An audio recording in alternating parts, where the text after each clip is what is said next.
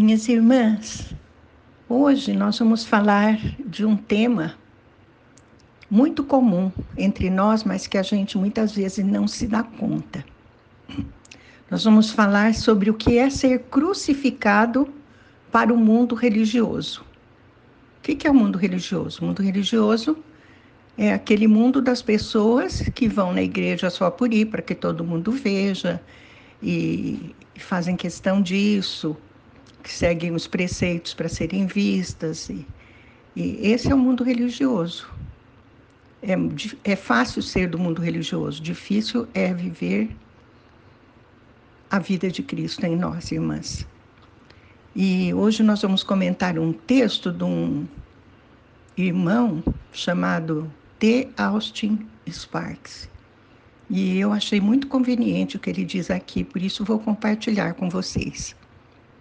Nós começamos com o texto de Gálatas 6,14 onde Paulo nos fala o seguinte: Mas longe de mim esteja gloriar-me, a não ser na cruz de nosso Senhor Jesus Cristo, pela qual o mundo está crucificado para mim e eu para o mundo. É um texto muito profundo, mas isso significa o modo de vida de Paulo. Ele não procurava glória, a não ser que a cruz de nosso Senhor Jesus Cristo fizesse o efeito da salvação na vida das pessoas. Por isso, ele também estava crucificado com Cristo. Estava crucificado com Cristo a tal ponto de estar separado totalmente do espírito do mundo e da influência desse mundo. Vamos orar. Pai querido, essas são palavras inspiradas pelo Teu Espírito Santo. E nós te suplicamos, Pai, em nome de Jesus, que possamos entender essa palavra, a profundidade da verdade que ela encerra, e que possamos aplicá-la na nossa vida, sendo fiéis e obedientes àquilo que o Senhor está falando e vai continuar falando hoje ao nosso coração. Amém. Irmãs, é interessante a gente notar a maneira particular na qual o apóstolo Paulo fala a respeito deste mundo. O termo empregado é bastante abrangente e inclui muitas coisas.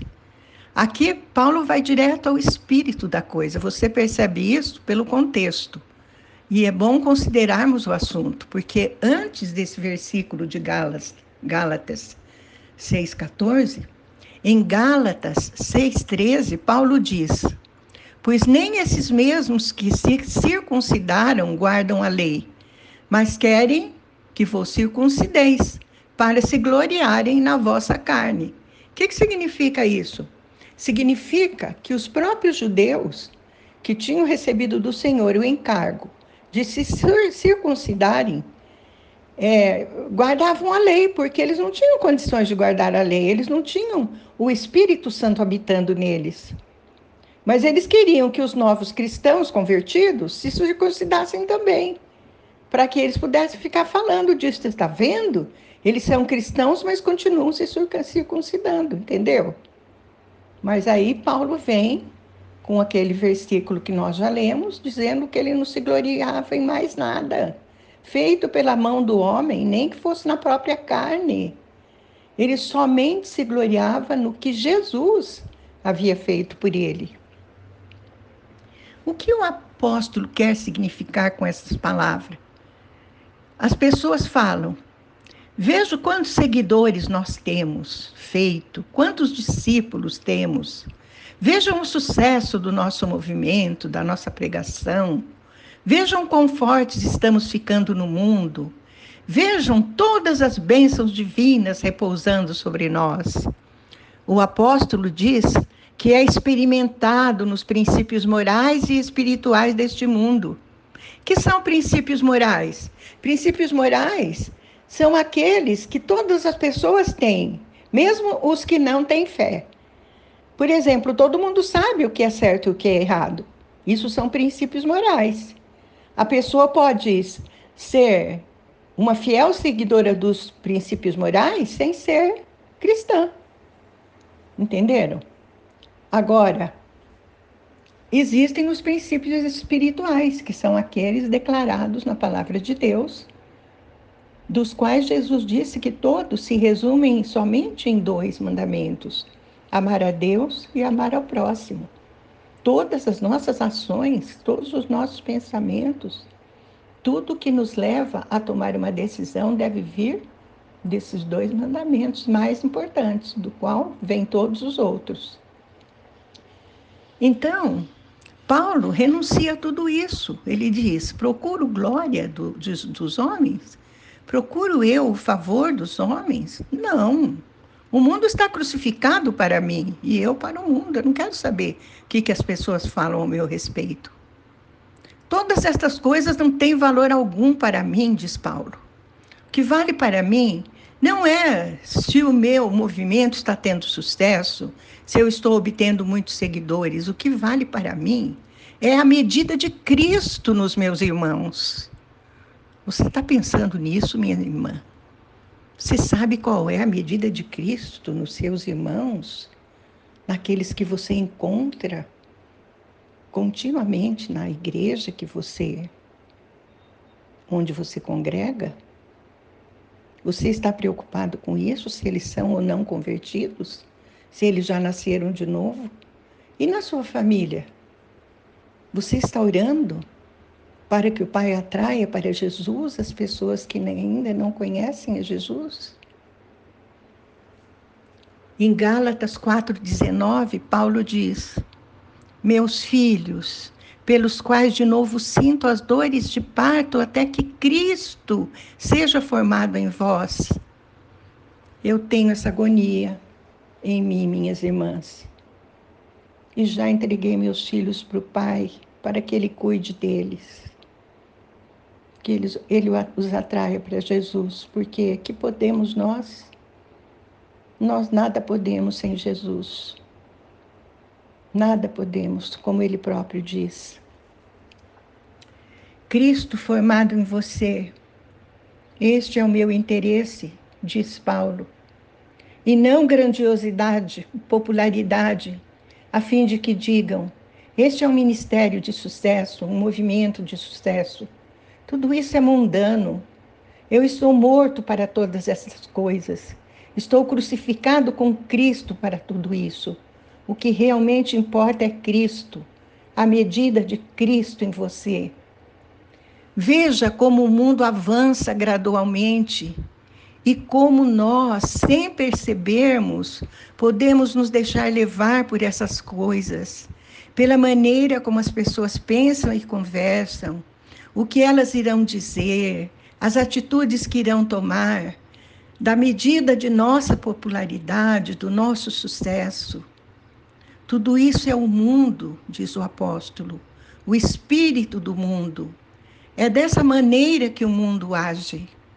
Esses são os valores aos olhos do mundo, mas não aos olhos do Cristo ressurreto. Para a nova criação que está do lado da ressurreição da cruz, uma só coisa determina o que tem valor: a medida de Cristo em tudo. Absolutamente nada mais tem valor não importa quão popular possa ser, quão favoravelmente os homens possam falar sobre.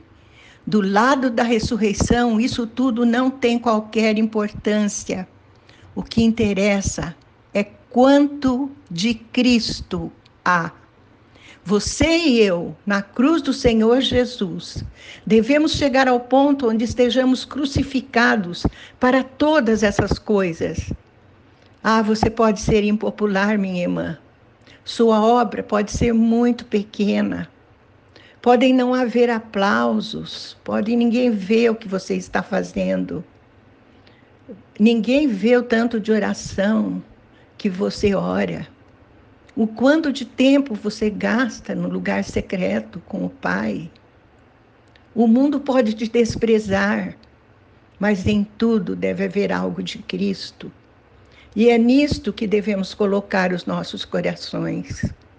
O Senhor nos dá graça para esta crucificação, Há poucas coisas mais difíceis do que ser desprezado, mas ele, Jesus, foi desprezado e rejeitado pelos homens.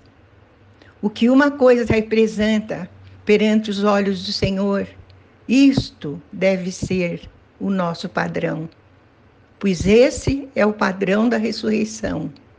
Esta é a vitória da cruz.